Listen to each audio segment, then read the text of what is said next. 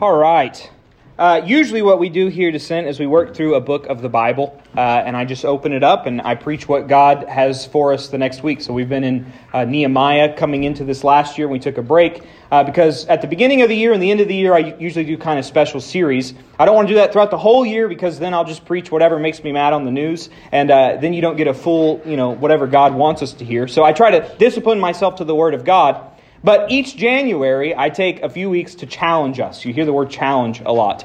Uh, there's uh, several different challenges that I issue. Today, I want to talk about three of them, and I want to talk about why I issue challenges to us at all. And uh, if you're here today, my goal, and that's all of you if you're here today, uh, my goal for you is that you would pick at least one of these challenges. That you would say, you know what, I'm going to do it. I'm going to try to climb this mountain. And uh, some of you are overachievers. You haven't really been doing very much at all, but yet you're like, you know what, I'm going to do all three challenges. I'm going to tell you, don't do that. You'll be like me when I go to the gym. I try to lift too much all at once, and then I don't go back for six months. It's a cycle that I'm stuck in. So don't do that. Just pick one of these challenges, unless you, you've challenged yourself on some of these and you're like, Blake, I'm good, I'm doing that, I'm doing that, well, then, yeah, pick up the next challenge. One of the things I want us all to at least attempt is something that you should have gotten when you came in, which is the Bible reading challenge. That's the third one I'm going to talk about at the end. But first, as I always do, let me pray and then we'll jump in.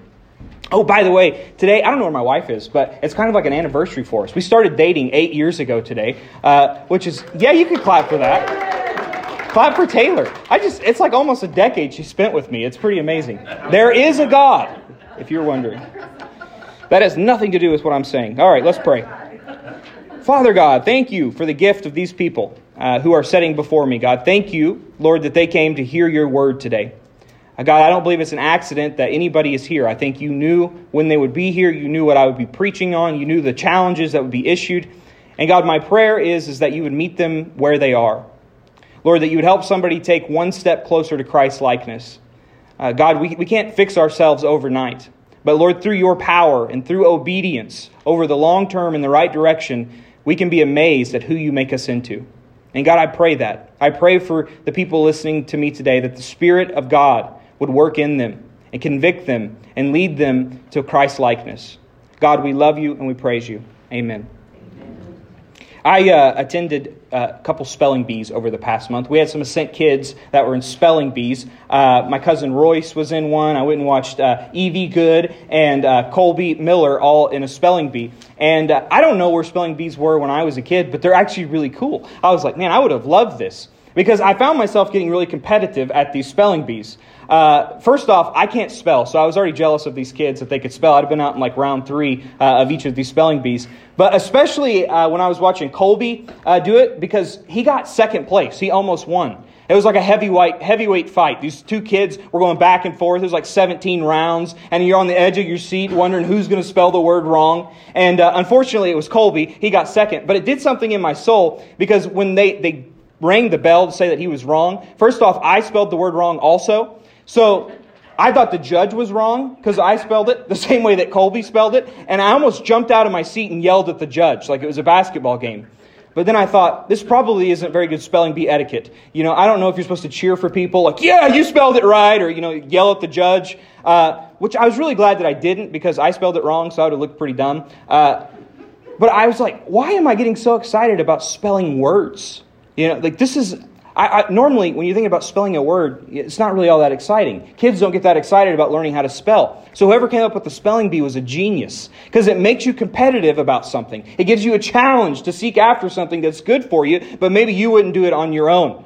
And uh, I know that I need to pray for my own heart. I'm not telling you you should yell at spelling bees. Uh, I'm really nervous for when my daughter gets to the age where she plays sports because I'm afraid I'm going to be that dad. Uh, I'm already that way for like people who aren't my kids. So like I, I, told Taylor, we might have to have her in a school that's like 50 miles away from here so that when I'm at her basketball games, people don't go, hey, aren't you the pastor of that church?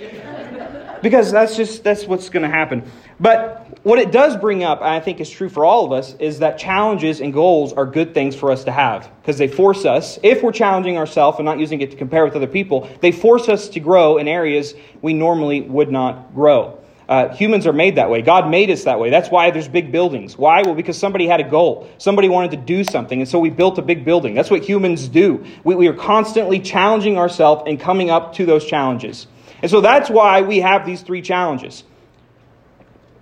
It's not just because I'm a competitive person, which I am. Uh, it's because I want you to challenge yourself. So here's the, the first challenge. It's one you probably heard me say a lot. I start saying it in December, and I keep all the way through January. And that's the one year challenge. I always challenge people at Christmas Eve to give us one year here at Ascent, to go all in with us. Uh, now, if your life is great, everything's going good, uh, you know, everything is the way you want it to go, you're spiritually, you know, you're on top of the world, and everything is just falling into place, this challenge isn't really for you. But here's what I know if you're anything like me, a lot of the times the things that I'm doing in my own life lead to destruction. Like King Blake is a bad king over my life. And so when I'm doing things the way I want to do them, spending money the way I want to spend them, spending my free time the way I want to spend my free time, what often happens is it's fun for a while until I lead myself into a ditch. And I keep crashing into the ditch. And one of the things that helps me stay on the straight path is what God has given me, and that is the church. It's not the building. That's not even this event. It's the people of God. And when I'm walking with the people of God consistently, I have accountability. And I have other people with me that are forming me into the way of Christ likeness. And that's what the one year challenge is all about. If you came 12 years, or 12 years, if you came 12 times last year to Ascent, this challenge is simply would you plug in and come 42 times on the Lord's Day? Would you be part of the, the family meal and partake in the communion elements that God has given us as we remember the broken body and the poured out blood of Jesus? We do that once a month at our family meal, second Sunday of each month. You know, would you plug into a small group? Uh, next week, we'll, we'll start signups for small group leaders and small groups. You know, would you, would you come with me if you're a man and study the Bible for a year? I mean, just go all in. Say, Blake, I'm going to do all that I can. I'm going to make church and, and not just the event, but the people of God a priority this year. And my whole challenge to you is if you do that for one year, I promise you will not regret it. And if you do regret it, guess what? You can always go back to the way you did life before. Life the way you did it before will still be there. But I have never, and I mean never, had anybody who's taken this challenge seriously regret doing so. Every single one of them have said this was a transformative, life changing thing. So that's the one year challenge. If that's your challenge, you can zone out, fall asleep for the rest of the sermon. Uh, no, I'm just kidding, don't do that, I'll cry. Number two is the Team 60 challenge, which you also should have in front of you in your Bible somewhere. It looks like this. It's a kind of a big card. And this is our, uh, our attempt at getting you to uh, work towards the discipline of tithing.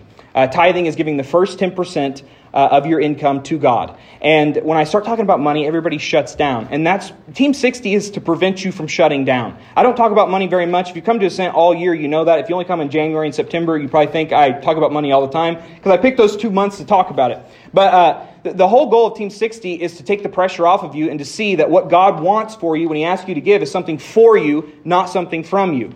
And so what we say is if you give $60 a week, and if you can't give $60 a week, talk to me. Uh, that's fine. That's just what the average American spends on eating out. So I figure if you can give McDonald's this much, surely you can give that much to God. But uh, if you do it consistently for three months, and at the end of it, you're like, man, I, I wish I wouldn't have done that. You lied to me. Uh, God took more from me than, he, than it was for me. It did nothing for my faith. I'll give you every penny of it back. Every single penny. Because that's really how much I believe in the Team 60 challenge.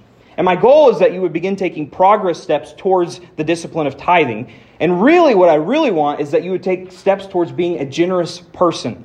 Uh, Taylor and I, we try to challenge ourselves every year to give a little bit more. Uh, some years it might just be a dollar more a month. Other years, like this year, Taylor got a job. She graduated school, so she's going to uh, start making money, which we feel really rich. We're like, what do we do with all this money? Well, we're going to raise our, in, our giving to the church because uh, our tithe has now changed. And we want to just keep raising that and challenging and pushing ourselves because we think it's good for our soul to remind ourselves that money and things are not our God. God is our God. And it's so important that you understand God's heart behind giving. Uh, I was thinking about this a lot this week because I started doing my taxes. Uh, so pray for me. Logged on to TurboTax. It's the worst time of year, isn't it? Uh, I got to give the IRS money, and they. I mean, why do they even need money from me? I don't know. Uh, they waste it anyways. They pretend like it does. This is a rant that doesn't matter. So, anyways, I was paying my taxes, and, uh, and I was thinking about the way that the, the government gets money from us. And this is an option that God could use, and it's the hammer. You know, the IRS does not say, Would you pretty please give us money? No, they say, Give us your money. And if you don't, we're going to come after you and put you in prison. And so, guess what all of us do? Whether you're Republican or whether you're Democrat, whether you like the president or you don't like the president, you give your money. You give what you are supposed to give. You know why? Because there's a big hammer that will come down on you if you do not give that money. Now, could God do that? Absolutely, God could do that. God is the ruler of the universe. And in fact, in the Old Testament, there was a hammer, there was a punishment that came down if you did not give. Giving in the Jewish mindset, especially around Jesus' time, it wasn't like they talked about tithing as if the pastor said, You should tithe, it's good for you. No, it was, it was assumed. Because if you didn't, there was curses that came your way. There was a hammer that would drop if you did not give the way you were supposed to give. Jesus doesn't lead us with the hammer, though. He is the king of the universe, but he doesn't do that. Jesus, in fact, comes to take the hammer. On the cross of Calvary, what Jesus is doing is he's paying for your sins. Uh, Malachi 3 says, We've robbed from God when we do not, receive, we do not return the tithe to him. And you know what Jesus did? He said, I'm going to take the place of Blake Farley, who's robbed from God, and I'm going to take the hammer so he doesn't have to. He gives me grace so that I do not believe as a Christian under the covenant of Jesus Christ that if you tithe or don't tithe, you will be more blessed than anybody else. Now, there are some benefits and some spiritual blessings that come with it. I think it's good for you. But I don't believe that God's going to curse you and make your life fall apart if you don't tithe. I don't believe that the reason you're sick is because you don't tithe. You know, these are things that I hear all the time, and it's just like, no, the hammer has already been taken by Jesus Christ for us. But Jesus also doesn't do what charities do. You know, if the government uses a hammer, you know what a charity does? They use tears. That's why they put the sad little kids. Christmas is the worst. I can't even watch commercials because they got these sad little dogs. You know, they're like, here's the homeless dogs, and they're going to be killed if you don't give $23 right now. And in reality, that dog's probably already dead. You know, they probably filmed that dog like three years ago. But it does something to my heart. And as a pastor, hey, I could do that too. In fact, this is one of the more effective ways. I could plead with you. I could say, look at all the good we could do. You know, I could say, hey, there are children in Uganda who are starving, so please give the church some money. But Jesus doesn't want us to be beggars either. No, he's the king of the universe. He doesn't beg. He's not, he's not going to ask you for anything. In Acts, it says, uh, I am God. If I was hungry, do you think I would tell you? No, I own it all. I, I don't need anything from human hands. He, he doesn't beg, and he also doesn't bring the hammer. What does he do? Well, in Zechariah 4, we get a prophecy of Jesus, and it says this It says, Not by might, not by power, but by the Spirit. What Jesus Christ does is he gives you his Spirit. If you are a Christian, the Spirit of God lives within you. And that means that if you are a Christian, born again, you know what's inside of you already? Is you desire to be generous. Why do you desire to be generous? Because the Spirit of God is in you, and God is generous. I believe that you want to be generous. I just truly believe that. Now, some of you can't be generous because of things going on in your life. I heard a story uh, about a, a, woman who uh, heard a sermon by a guest preacher who was telling her that, uh, you know, basically he stood up and he said, if you're not tithing, you're not loyal to Jesus. So uh, it's as simple as that. You're not even really a Christian if you don't tithe, which is a terrible way to preach giving. Uh, and after the sermon, she was out in the, uh, the hallway crying, and the pastor was actually the, the pastor there uh, went up and talked to her, and she was crying. And he said, You know, what's wrong? She said, Well, I can't be loyal to Jesus. This was a single mom working three jobs to make ends meet. And he said, No, the reason why the rest of us tithe is so that we can support you. That is supposed to be the heart behind tithing. It's not trying to crush you. No, it's, I want to help you uh, get work that muscle of generosity that I know is already in you. And Team 60 is a way to start that. So that's the challenge there. That I want you guys to challenge yourself to make an effort to be more generous this year. If you gave $1, can you give $10? You know, if you're already tithing, can you push it a little further? Put more faith in Jesus. If you're not tithing, would Team 60 be something that you could step into and say, I want to obey Jesus. I want to worship Jesus with my money. If that's you, you can fill out this card uh, and you put it in the offering drop box at the back. After we put it in the computer, we shred it so your information is not there. If you feel more comfortable signing up online, you can do so at ascentchurch.org. Uh, or if you want to give with checks, you can do so. Now, if you want the money back, you can't give it in cash because I can't track it that way. But if you, if you want to take the challenge and in three months ask for your money back, you got to do it either with check or by filling out one of these, uh, put in the off drop, offering drop box at the back. Okay, that was number two. So number one was the one year challenge. And number three is the Bible reading challenge. And this is the one I'm really excited about. We've never done it here at Ascent. Uh, I well, we did do it actually one time. Our very first year, I wanted to read through the whole Bible with the whole church, so I was a dummy and uh, I recorded the whole Bible. There's an audiobook version of me reading the Bible out there. Hundred hours. I mean, I spent so much time, and I got all the podcasting gear, and then I accidentally deleted a couple Bible reading uh, deals that I had already done, and I'm I'm kind of ashamed to admit uh, that there was some curse words that would be said right after I would read a, a Bible passage and then accidentally delete it. Uh, you know, confession's good for the soul, but bad for the reputation. Uh, I can see your guys' judgment from here. But I read the whole Bible, and then uh, who publishes the Bible, it was actually really cool. It lasted for a little bit, and it got like 20,000 downloads all over the world. I don't know if any of our people actually listened, but all over the world, people were listening. And then uh, who publishes the Bible, uh, said, Hey, you got to take that down because it's against our copyright. To which I was like, What? You can't copyright the Bible? That's God's word. But then I took it down because they have a big hammer and they said they were going to sue me. I didn't want to be sued, uh, so I took that down. But this year, I'm, I'm, way more wise. I know I'm not breaking any laws. Uh, and we're going to read it together. You're going to read it on your own. And you'll notice uh, on here that at the three month mark, May 7th, you get a prize. Why? Because prizes are fun. Uh, we use it to get to bribe kids to do things. I think we ought to use it to bribe adults to do things also. It, it gives you a goal. It gives you something to aim at. At the three month mark, if you've crossed off all the readings, uh, then you get a pin. We'll get you up here. We'll say, look at these people. They're more godly than you. You should be more like these people. I'm just kidding. We won't say that. But, but we'll bring you up and we'll give you a pin and we'll say, good job, and we'll invite everybody else to read. And then at the six month mark, you get a free shirt. And then at the nine month mark, which this is a nine month plan, so at the end of it, uh, you get a custom leather Bible with your name on it. Uh, this seems like a great idea at the time. And then I thought, what if these people actually listen to me? And I have to give like 100 custom Bibles. Uh, so then I prayed, God, please bring money if that's what happens. Because I want you guys all to read it. I do, I really do. And then I'm so generous with you at the 12 month mark. It's a nine month plan. And you ask, Blake, why is it a nine month plan? This is a trick I learned early on in my Bible reading. I do six month or nine month plans and then I try to get them done in a year because it gives me six months of being lazy or three months of being lazy. I need a lot of makeup days. And so I've given you a lot of makeup days. If you don't make it by the nine month mark, you can make it by the 12 month mark and you get a custom leather Bible as well. That's February 4th, 2023. So I want you guys to participate with me on this. Uh, each month, just some other things about it, each month has 20 readings, which gives you 10 makeup days uh, per month. Uh, this is really not hard. Uh, and it's, it's divided up in a way that I tried to make it not, you know, like one of the, the first way I read the Bible, that was the wrong way to do is I just started in Genesis and I read through. That kills you because you're in Chronicles. And then after Chronicles, you go into the prophets. And Jeremiah is depressing. Jeremiah is the kind of is the kind of movie I hate to watch. It's the movie where you cry the whole time. There's no happy ending. And by the end of it, you're like, I quit reading the Bible. So what I do is I divide it up so that when you read Jeremiah, you also have a gospel to read with it, or you have a psalm to read with it. So you're depressed, but then at the end, you read something happy, and you go throughout your day not feeling depressed. It keeps you going.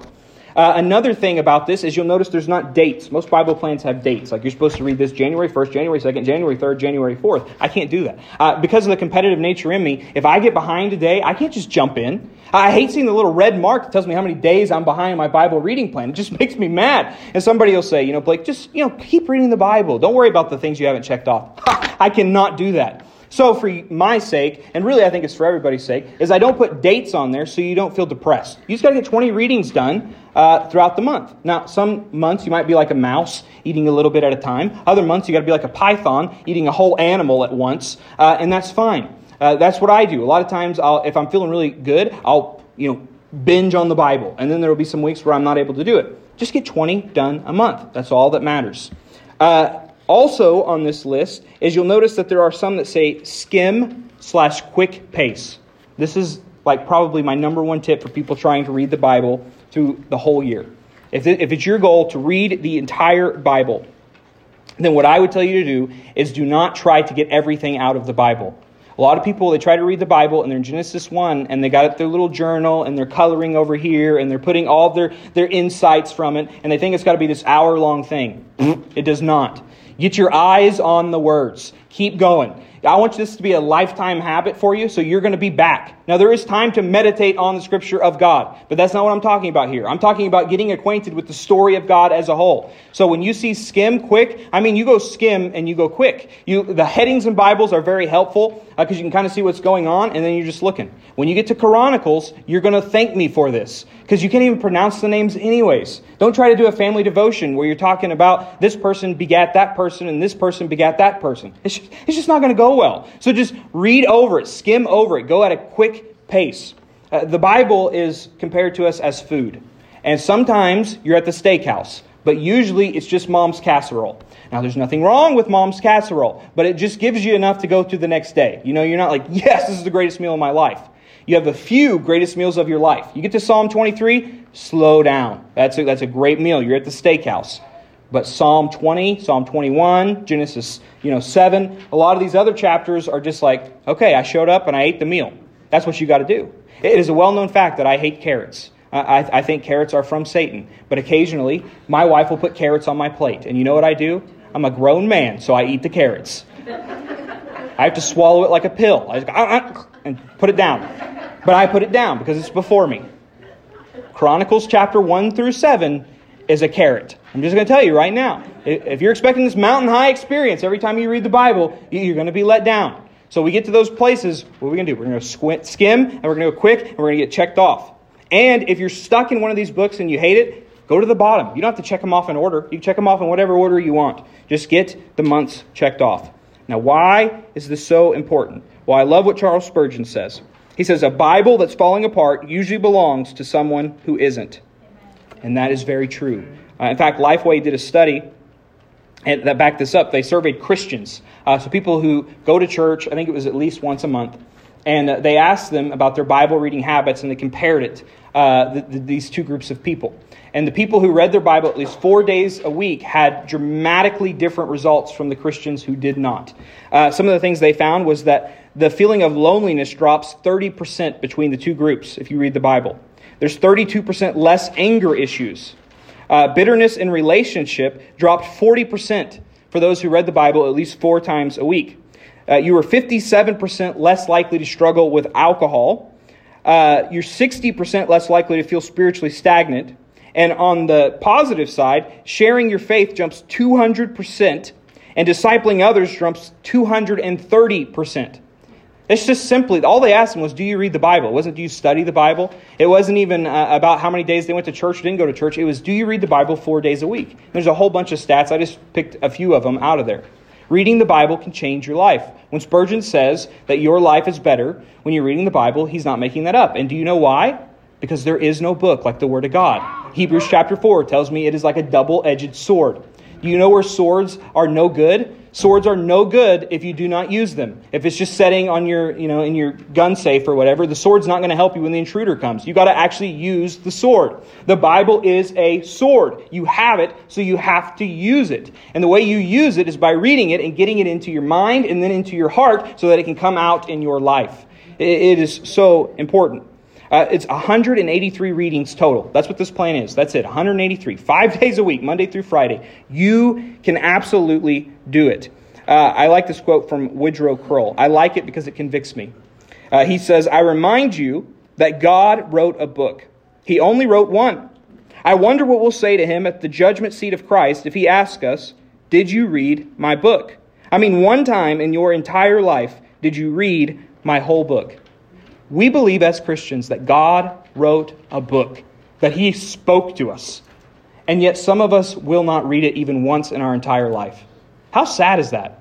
Uh, 93% of Americans, this is nuts, 93% of Americans own a Bible which is crazy uh, by itself. The Bible outsells, you know, New York Times does their best selling books every year, uh, and they don't put the Bible on there, but it's literally number one every year. They don't put it on there because they hate God and because it'd be boring, because the Bible literally wins and by a lot every single year since the printing press. I mean, that, that's just mind blowing. The printing press came out in the 1500s. There has never, ever, even once been a year where the Bible wasn't the best selling book. That is crazy. Why? Because this book is unlike any other book. It is powerful and you need it in your life. And if you're a Christian, if you say you believe in this God, why would you not read it? Amen. I know you've got at least three in your house somewhere. At least most of us do. And if you don't, the Bible in front of you is yours. I want you to have that Bible. But most of us have it, and if you don't have a Bible in your home, you have it on your phone.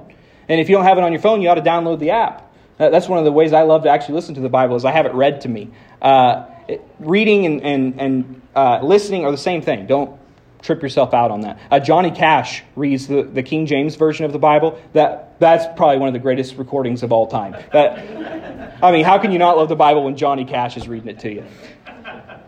That was not my notes, but that is a, that is a great version of the Bible.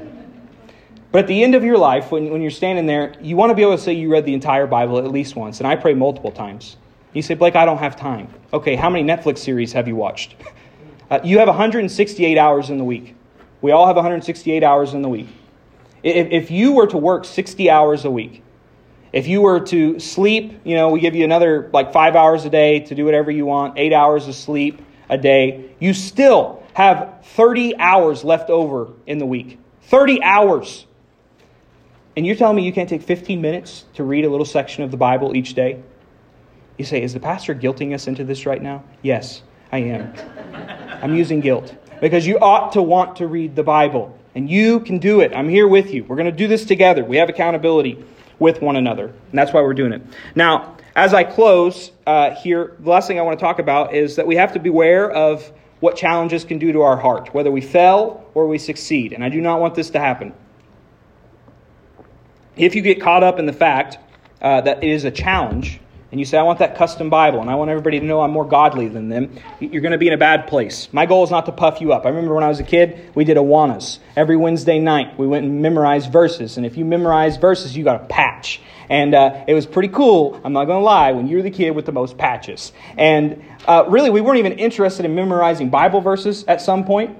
It, it was all about winning the challenge. That was it. And we didn't even think about the Bible. And a lot of those verses that I memorized to get those patches, I, I don't even remember them anymore. But why? Well, because I was concerned about the challenge. This is not about you winning some challenge. I'm concerned with you challenging yourself and growing in Christ's likeness, striving ahead. And, my prayer is, is that it would get you excited about the Bible in a way that maybe you haven't been before. It gets you excited about the way I was excited about Quiz Bowl when I was a kid. Uh, that's the only thing I did, uh, like club wise, where it was anything like a spelling bee. I did Quiz Bowl. We would go and they'd ask random questions and you buzzed in. I buzzed in every time. I knew I wasn't the smartest kid, but I knew the odds of percentages. Like if I got 20% of the answers right and I buzzed 100 times, I'd be pretty good at it. And uh, I learned that, you know, in church, every answer is Jesus. In Quiz Bowl, every answer is either Al Gore or Abraham Lincoln. And so, like, if I just said those two, it was usually right. And I just, I was getting so fired up about history, and, and that's what I want for us when it comes to the Bible. I pray that this challenge gets you fired up about it. Hey, Pastor Blake, you know, I'm already a month ahead. I'm in March. Where are you at? You know, I, I want us to rib one another in that way. But I don't want you to feel like you're less than as a Christian if you don't do this or you fall short. And I don't want you to feel puffed up and better than anybody if you do make it. You know, it, it, that's not the goal of it. Our goal is given to us by the Apostle Paul. Philippians chapter 3, verses 12 through 14. Paul says this He says, Not that I have already reached the goal or am already perfect, but I make every effort to take hold of it because I have been taken a hold of by Christ Jesus. Amen. Brothers and sisters, I do not consider myself to have taken hold of it, but one thing I do, one thing I do, forgetting what is behind and reaching forward to what is ahead, I pursue as my goal the prize promised by God's heavenly call in Christ Jesus. Amen. I pray that there's a pursuit in your heart. You're pursuing that Christ likeness.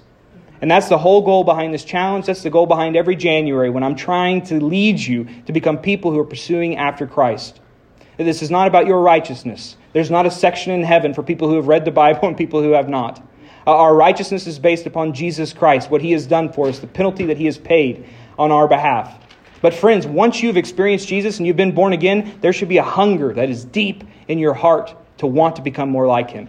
And I pray that if you've fallen away, or maybe you've never truly pursued Jesus, that 2023 would be the year that you came back or you began to pursue after him with all of your heart. Now, if the band wants to go ahead and come up, I'll close. But what we're going to do is you should have one of these sheets, and I'm going to give you a head start. We're going to check off one of these together. Uh, the last one is Psalm 6 and Psalm 146. So we're going to read this together. If you have a Bible, pull it out. If you don't have a Bible, pull out one of the Bibles in front of you. And if you don't want to do that, just pretend like you're doing it so I don't get sad. We'll start with Psalm 6.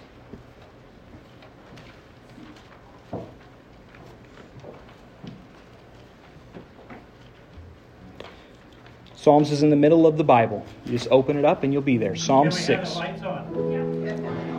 That probably helps, doesn't it? I'm getting blinded by light, so.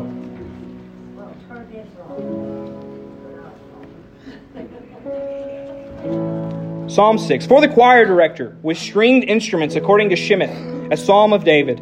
Lord, do not rebuke me in your anger. Do not discipline me in your wrath.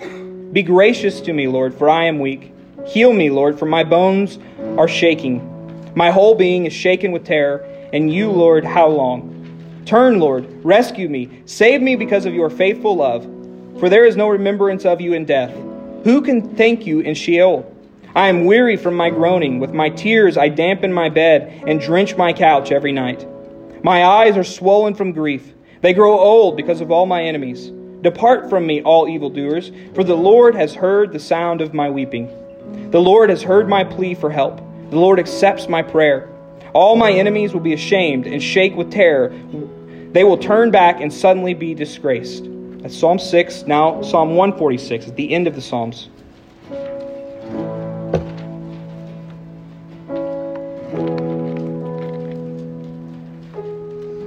Psalm 146, verse 1. Hallelujah! My soul praises the Lord. I will praise the Lord all of my life. I will sing to my God as long as I live. Do not trust in nobles and a son of man who cannot save. When his breath leaves him, he returns to the ground. On that day, his plans die. Happy is the one whose help is the God of Jacob, whose hope is in the Lord his God, the maker of heaven and earth, the sea and everything in them. He remains faithful executing justice for the exploited, and giving food to the hungry. The Lord frees prisoners. The Lord opens the eyes of the blind. The Lord raises up those who are oppressed. The Lord loves the righteous. The Lord protects the resident aliens and helps the fatherless and the widow, but he frustrates the ways of the wicked. The Lord reigns forever. Zion, your God reigns for all generations. Hallelujah. Now, praise God, you can check off one of the marks. You only got 182 readings left. Let me pray for you. Father, thank you so much for the way that you love us. God, thank you that you accept us however we come to you, but you love us too much to let us stay that way. God, you want us to grow in Christ likeness. I pray that the Spirit of God would increase in us and that ourselves would be crucified. There'd be less Blake and more Jesus in me. I pray that for everybody. If you guys would, with your eyes closed, head bowed, Take about 20 seconds and say, Holy Spirit, what are you saying to me through this message?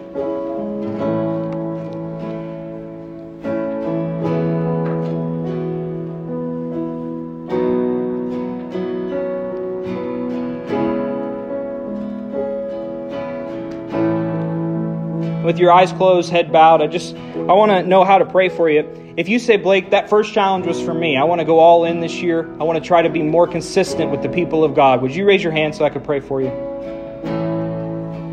Thank you.